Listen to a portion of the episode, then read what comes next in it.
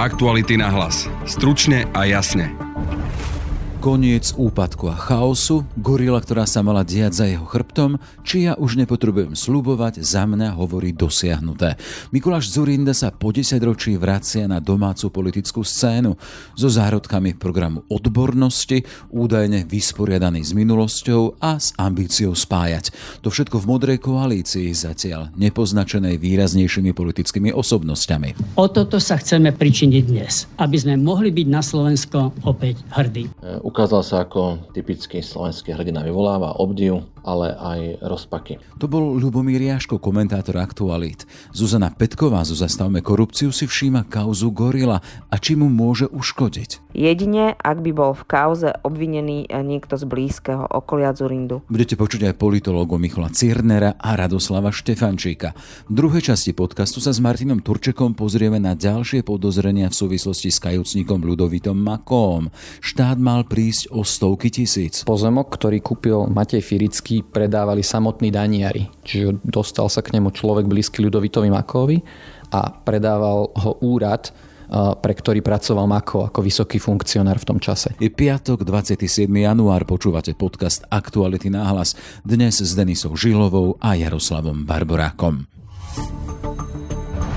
Mikuláš Zurinda je opäť na scéne. Ak sa s ním doteraz spájali politické projekty SDK a SDKU z konca 90. rokov s následnou úspešnou kapitolou pomečiarovskej integrácie Slovenska do euroatlantických štruktúr a aj bolestivých, no úspešných reforiem, Teraz sa vynára po 10 ročí z politickej periférie, do ktorého poslala kauza Gorila a prichádza s novým politickým projektom Modrej koalície, programom ktorej má byť spájanie umiernených na oboch stranách politického spektra, liberálov aj konzervatívcov. Budeme ľudí získavať pre nádej, že táto krajinka nie je odsúdená k neúspechu, že má šancu. Na prvej tlačovej konferencii za ním stala 30 zväčša mladých ľudí, medzi ktorými boli zo známejších tvári len zástupcovia fúzovanej strany Spolu, Miroslav Kolár, Pavel Nechala a Andrá Letanovská s niekdajším Zuridovým hovorcom Lubošom Schwarzbacherom. Zostava má byť jasnejšia, keď bude definitívne známy termín predčasných volieb. Modrá koalícia má byť nie len strana, ale aj platforma spolupráce. Veľmi si želám pokračovanie rozhovorov s kresťansko-demokratickým hnutím. Dohodol som sa s predsedom predsedom kresťansko-demokratického hnutia, že v týchto rozhovoroch budeme pokračovať. KDA už reagovalo, že otázke možnej spolupráce sa budú venovať na aktuálnom dvojdňovom predsedníctve strany. Vidí Modrá koalícia vo svojich radoch potenciálne aj Eduarda Hegera, Miroslav Kolár. Pokiaľ ide o pána premiéra Hegera, v tejto chvíli sa k tomu neviem vyjadriť, pretože neviem, ako premyšľa pán premiér Heger. Dnes je stále premiérom tejto vlády, je stále členom Oľano, Hej? Čiže o, o tejto otázke sa môžeme rozprávať, keď, keď bude jasnejšie, ako premyšľa o svojej budúcnosti pán Heger. Čo sa týka Korčok Mistrik, s pánom Mistríkom som sa nezhováral, už dlho som ho nevidel, ale s pánom Korčokom som mal 4-hodinový rozhovor pred Vianocami. To je všetko, čo môžem tomu povedať. A samozrejme nebudem tu recitovať, aký by som bol rád, keby zmenil svoje rozhodnutia a chcel byť aktívny v slovenskej politike. Jasné slovo zatiaľ nepadlo ani v otázke prípadného lídra modrej koalície. Mikuláš Zurinda tvrdí, že uchádzať sa o tento post mu nepasuje, zároveň ale povedal, že neúhne a tiež, nečaká, že ho na túto funkciu navrhnú. Jasný bol naopak vo veci kauzy Gorila. Do istej miery je to moja kauza, lebo údajne sa niečo za mojim chrbtom dialo. Za mojim chrbtom voči mne nebolo ani začaté, nie že obvinenie, nebolo začaté nejaké konanie. Môžete mi teraz povedať, že som mal vyvodiť, alebo budete čakať na nejaké politické konsekvencie. No ale veď som ich urobil. Žiaľ, sme získali iba 6,3% vo voľbách 2012. No ale nikto ma nevyzval v strane, aby som abdikoval. Čestné slovo, nenájdete jedinú výzvu. Som to urobil hneď v pondelok po voľbách. Hajčaková denník sme, vy ste povedali, že stojíte si za svojimi vyjadreniami, ktoré ste hovorili v súvislosti s kauzou Gorila, tak jednou z tých vyjadrení je, že keď chceli odvolať na vláde pani Bubeníkovú, tak ste hovorili, že to je čistá politika pred voľbami. Nepačilo sa vám to rozhodnutie, hovorili ste o tom, že keď sa takto koaliční partnery rozhodli, tak e, sa tak rozhodli. Preto sa chcem spýtať, že po obvinení pani Bubeníkovej v súvislosti so založením zločineckej skupiny, e, či nie je na čase teraz, keď predstavujete nový politický projekt, povedať teda, že e, či to aspoň nebola zlá nominácia, alebo sa dištancovať od nej. Ďakujem vám. Pamätám si na ten výrok, bol povedaný v čase, keď to bolo veľmi horúce, veľmi aktuálne, e, aktuálne a preto nemám veľmi na, na ňom čo meniť. No, či som ochotný možno niečo k tomu dodať, prehodnotiť alebo dodať, je, zdá sa mi v tejto chvíli ešte stále predčasné. Viete prečo? Prezumcia neviny, madam. Nie som sudca. Prezumpcia neviny. Počkáme, počkáme, uvidíme. Ja som neraz v živote sa vedel aj ospravedlniť, aj zaplatiť. Myslím, že som veľmi zaplatil v tom roku 2012. Veľmi som zaplatil. Ale v prípade, že k niečomu dôjde, som ochotný sa s vami o tom znova porozprávať a možno poviem aj iný výrok. Ale dnes by som rešpektoval prezumpciu neviny. Ako vidia Zurindov projekt pozorovatelia? politolog Radoslav Štefančík. Mikuláš Zurinda neostal nič dlžný svojej povesti človeka, ktorý sa vie veľmi pekne, elegantne vyjadrovať. Tá tlačová konferencia bola veľmi dlhá, to jeho vyjadrenie bolo veľmi dlhé, ale dokopy sme sa nič nové nedozvedeli, čo by sme nevedeli aj predtým. Ideologická orientácia nového subjektu sa dala očakávať z pohľadu na životopis Mikuláša Zurindu, ktorý ešte stále pôsobí v štruktúrach Európskej ľudovej strany. Zaujímavosťou bolo to, že zdôraznil význam regiónov e, v tejto strane na rozdiel od SDK, ktorú svojho času zakladal na úrade vlády, ale vzhľadom na to, že volické správanie na Slovensku je mimoriadne personalizované, že ľudia často volia politické strany preto, že dôverujú nejakému konkrétnemu človeku, politikovi, nejakému konkrétnemu lídrovi. Bolo by určite zaujímavejšie, keby Mikuláš Zurinda okrem tých pekných, elegantných rečí poskytol aj nejakú relevantnú informáciu. Mikuláša Zurindu treba určite vnímať ako jednu z rozhodujúcich a najdôležitejších postav slovenských moderných dejín. Nakoniec vláda, na čele ktorej stál, zmenila Slovensko z tej čiernej diery na mape Európy na plnohodnotný členský štát Európskej únie ako aj Severoatlantickej aliancie. Ale netreba zabúdať samozrejme aj na rôzne prešľapy, ktoré sa s jeho vládnutím alebo s jeho vládou spájajú a ktoré určite budú zneužívať alebo využívať jeho politickí oponenti v diskusiách bezprostredne pred eh, voľbami. To znamená, že šance sú mimoriadne otvorené, možno, že prevládne spomienkový optimizmus práve na tie pozitívne časy, kedy sa Slovensku eh, až náramne darilo a kedy bolo Slovensko ako keby lídrom Strednej Európy ale zároveň netreba zabúdať ani na to, čo všetko s tým bolo spojené, E, čo všetko e, sa spájalo e, s rozličnými kauzami, kto za nimi stála, že to niekedy boli ľudia, ktorí boli skutočne veľmi blízko predsedu vlády Mikuláša Zurindu. Podľa politológa Michala Cirnera nový Zurindov politický projekt môže zapôsobiť ako alternatíva k politike lacnej show. Môže teda zafungovať, na tých bývalých voličov pravice práve kvôli tej stabilite, reformám, euroatlantickej integrácii a aj poražke e, mečiarizmu. To sú tí voliči, e, ktorí si to pamätajú. Mnohí z nich sa od Durindu a od SDK DS odklonili, ale niektorí si povedia, že áno, klin sa klinom vybíja a na ten súčasný populizmus, diletantstvo a ten marazmus, ktorý je v parlamente, tak tá stabilita, aj keď teda niekedy vykúpená podozrím skupovania poslancov, jednoducho Zurinda bol líder, vedel to politicky ukočírovať, aj keď urobil zlé rozhodnutia a vládol v menšinovej vláde, tak tá menšinová vláda dlho z ňou vydržal vládnuť, takže naozaj preukázal schopnosti politický inštinkt. No a pre niektorých e, je Zurinda v podstate nová tvár, pretože ho nikdy v politike nezažili, alebo už to bolo veľmi dávno a takisto môže mu to priniesť nejakých nových voličov, pretože je to úplne iný zjav, síce ako z nejakého iného sveta, ako, ako možno človek z 20. storočia, ale nie je to ten politický entertainment, to zabávačstvo, tak ako je to v súčasnom parlamente. Možno by som to pripodobnil, že to môže byť podobná náplaz na populizmus a ten diletantstvo, ako, ako bol Biden v USA, v Spojených štátoch po Trumpovi.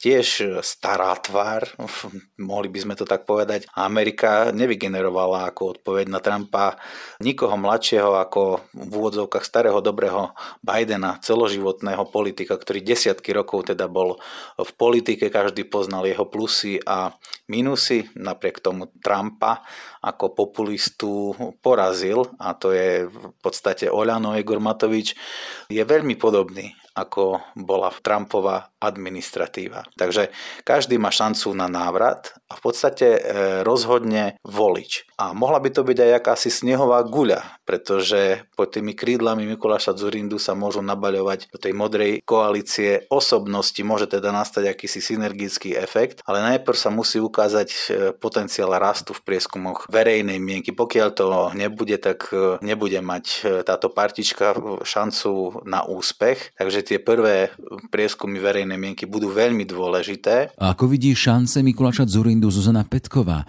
niekdajšia investigatívna novinárka, ktorá dnes stojí na čele mimovládnej nadácie Zastavme korupciu. Politickú kariéru Mikuláša Zurindu poznačila korupčná kauza Gorila. Tento prípad stále nie je ukončený, policia ho vyšetruje, dokonca nedávno obvinila finančníka Jaroslava Haščáka, ktorý je ústrednou postavou Gorily. Prečas voličov to stále bude prekážka, pokiaľ ide o podporu Zurindu. Myslím si však, že jednou z hlavných tém týchto volieb nebude korupcia, ale odbornosť. Ľudia v minulých voľbách volili hnutie, ktoré sa profilovalo ako protikorupčné a vláda nebola schopná ani dovládnuť, prijímala mnohé rozporuplné rozhodnutia, ktoré nevedela odborne vyargumentovať. Mnohí si povedia, že nevadí, ak má politik na krku kauzy, hlavne nech to aspoň trochu vie robiť. Skrátka, iba boj proti korupcii nestačí. Z toho môže Zurinda ťažiť, nakoľko jeho vláde, pokiaľ ide o expertízu, nebolo čo vytknúť. Ťažko však odhadnúť jeho úspech vo voľbách. Bude to závisieť od toho, akú širokú koalíciu malých strán sa mu podarí dať dokopy. Ak to zhrniem, Gorila bude malou prekážkou úspechu, ale nie takou významnou, že by na nej padol tento projekt. Jedine, ak by bol v kauze obvinený niekto z blízkeho okolia Zurindu. Známy kajúcník Ľudovít Mako má blízko k pozemku, ktorý prešiel s manipulovanou dražbou a o tomto informoval náš kolega Martin Turček, ktorého vítam teraz už aj pri mikrofóne. Ahoj Martin. Ahoj Denisa. Toto ďalšie podozrenie, ktoré sa spája s e, Ľudovitom Makom. To je z roku 2018, kedy viedol Ľudovit Mako kriminálny úrad finančnej správy.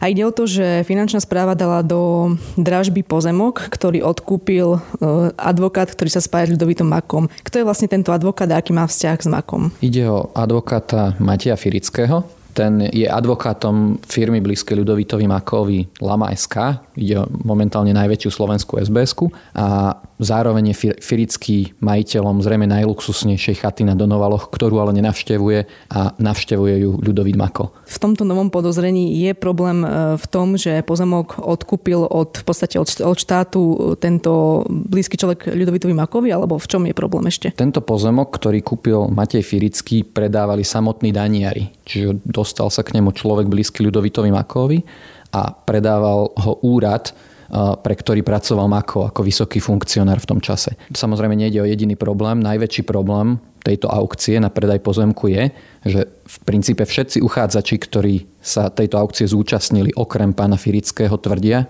že bola zmanipulovaná. Respektíve ten predaj nakoniec prebiehal na dvakrát. V prvom kole, v prvej aukcii, kde sa mal tento pozemok predávať, vystúpala cena za pozemok na 661 tisíc eur, ale aukcia bola pre bližšie nešpecifikovaný problém zrušená. Neskôr sa predávala druhýkrát. V tejto aukcii vystúpala cena o 200 tisíc menej na cenu iba 451 tisíc eur. Pri tomto bode zamrzla. Nikto iný okrem pána Firického nevedel podávať ďalšiu ponuku, na čo sa niektorý z uchádzačov aj stiažoval. A tak štát dostal o 200 tisíc eur menej ako v tej prvej aukcii, ktorá bola zrušená pre dôvod, ktorý nebol uvedený. Nič bližšie si nezistilo o tom dôvode, o tom technickom probléme z tej prvej e, dražby? O, finančné riaditeľstvo, teda daniari tvrdia iba, že bola aukcia zrušená pre technický problém. Nevedia uviezť detail toho technického problému. A keď sme sa pýtali firmy EBIS, ktorá ako externý poskytovateľ poskytla aukčný software, tak rovnako tvrdia, že nedokázali spätne zistiť, aký technický problém nastal v tej aukcii, v ktorej sa pritom vybralo 200 tisíc viac ako, ako v tej, ktorá sa stala oficiálna. Ty si e, aj kontaktoval tých ľudí, ktorí sa, tých podnikateľov, ktorí sa zapojili či už do prvého kola dražby alebo do druhého kola dražby. A čo ti okrem toho povedali, že teda majú podozrenie, že to bolo zmanipulované, čo oni vedia o tomto advokátovi Firickom? Nemožno povedať, že by ho poznali nejak do hĺbky, ale keď si ako ľudia, ktorí sa hýbu v nitrianskom prostredí a poznajú miestne pomery a ľudí, ktorí e, tuto podnikajú a videli, že pozemok získal nejaký advokát, ktorého v tomto čase nepoznali, tak im viacerým napadlo, že ide o nastrčenú osobu, ktorá ten pozemok vlastní pre niekoho iného pre koho by mala vlastne ten pozemok v tom čase netušili. Dražba sa konala pred zhruba 4 rokmi. Čo stojí na pozemku dnes? Na čo ju tento pán advokát potreboval? Pán Firický tvrdí, že pozemok má rovnaký účel ako predtým, teda stoja na ňom tenisové kurty v blízkosti univerzity a uvádza, že nemá predstavu o tom, že by sa tento účel používania pozemku mal meniť. Čiže dal 451 tisíc eur za pozemok, ktorý už 4 roky stojí ľadom a zatiaľ na ňom nemá žiadny podnikateľský projekt. A pri takýchto dražbách je potrebné uviesť aj dôvod, ako sa potom bude nakladať s tým pozemkom? A nie, rozhodujúca je vždy najvyššia cena. Ako si máme vysvetliť toto spojenie s týmto advokátom? V súvislosti teraz myslím aj s tým, že ako v iných kauzách vypovedá ako kajúcník, teda že na jednej strane spolupracuje a potom na druhej strane na neho padajú nové a nové obvinenia, teda podozrenia a on ich e, ako keby ani nekomentuje, ani sa k ním vyjadruje. Čo si o tom má pomyslieť bežný človek? Je pravda, že tieto podozrenie nekomentuje, nekomentoval ani toto podozrenie, rovnako nekomentoval celú situáciu advokát Matej Firický. A vrhá to určite tieň podozrenia na Makoa, pretože ten sa síce priznal k nejakej miere úplatkov a e, nejaké množstvo finančných prostriedkov aj vydal do trestného konania, avšak e, jeho majetky sú spojené s mnohonásobne vyššími sumami, ako zatiaľ Mako vydal a naozaj je podozrenie, že tej trestnej činnosti mohlo byť o mnoho viac, ako, ako Mako uvádza. Ako môžu ovplyvniť tieto podozrenia nazeranie na Maka ako spolupracujúceho obvineného. Teda, že či mu to nejako môže skomplikovať postavenie, alebo či tieto, či už tvoje zistenia alebo iné zistenia budú brať, môžu brať orgány činné v trestnom konaní do úvahy, alebo... Ak by sa ukázalo, že Mako nevypovedal o všetkej trestnej činnosti, pri ktorej bol, tak by nemohol byť spolupracujúcim obvineným. Čiže tento jeho štatút vypadol. Čo to znamená pre neho? Že by mal oveľa nevýhodnejšie podmienky pri uzatváraní potenciálnej dohody o treste. Vysia nad ľudovitom makom aj nejaké iné podozrenia, o ktorých zatiaľ verejnosť nevie? Pracuješ na niečom? Jedno z najvýznamnejších podozrení, ktoré sa momentálne spája s makom, je chata na Donovaloch, ktorú navštevuje, ktorá je v hodnote 2 miliónov eur, ktorú taktiež vlastne tento advokát pán Firický a získal ju od človeka s podozrivými firmami spojenými s daňovými vratkami a získali ju mimoriadne pod cenu, niekoľkonásobne pod trhovú cenu, ktorú navyše doteraz ani nezaplatil. Toto je jedno z najväčších podozrení, ktoré doteraz Ľudovít Mako nejakým spôsobom nevysvetľuje. Ďakujem pekne, to bol Martin Turček. Ďakujem, Denisa. Aktuality na hlas. Stručne a jasne. Sme v závere. Máme tu však aj podcastovú ponuku na vaše víkendové chvíľky. Či už analytický pohľad na prezidentské voľby v Česku s Rikom Taberim z Respektu z piatkového rána na hlas, alebo komika Dana Čistého v Mimoze a tiež Disinforeport o blahovej aktivite na Telegrame, alebo novú epizódu múzea. Dobre strávený čas s podcastami Aktualit praje Jaroslav Barborák. Aktuality na hlas. Stručne a jasne.